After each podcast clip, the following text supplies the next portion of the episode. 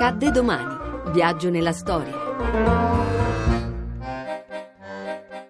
7 ottobre 1985, il dirottamento dell'Achille Lauro. Buonasera, apriamo il nostro giornale con una drammatica notizia di pochi minuti fa, il sequestro di una nave italiana con oltre 450 persone a bordo al largo delle coste egiziane. A sequestrare la nave da crociera al largo delle coste egiziane quattro palestinesi del Fronte di Liberazione della Palestina.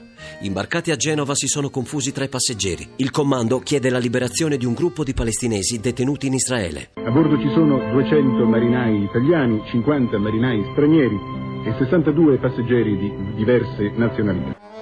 Il mondo segue in diretta l'evento.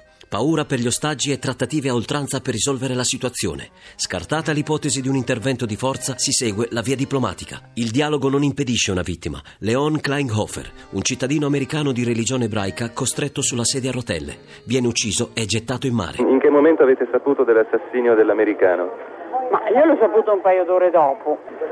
E, eh, ho visto questa cosa e poi questo qui è ucciso, è entrato e ha chiamato tre garzoni e ha fatto buttare in mare questo. Loro non si riposavano, non dormivano, l'impressione che pigliassero delle amfetamine per restare svegli? Ma le pigliavano senz'altro. Erano incretiniti con gli occhi sbarrati così, perché non mangiavano niente, non bevevano nulla.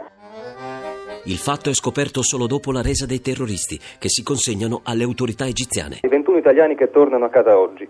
Tutti hanno definito straordinario, meraviglioso, il comportamento del comandante e dell'equipaggio.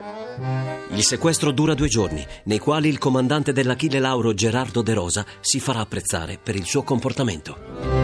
A domani da Daniele Monachella, in redazione Alessandra Rauti, le ricerche sono di Mimmi Micocci, alla parte tecnica Alessandro Rosi, la regia è di Ludovico Suppa.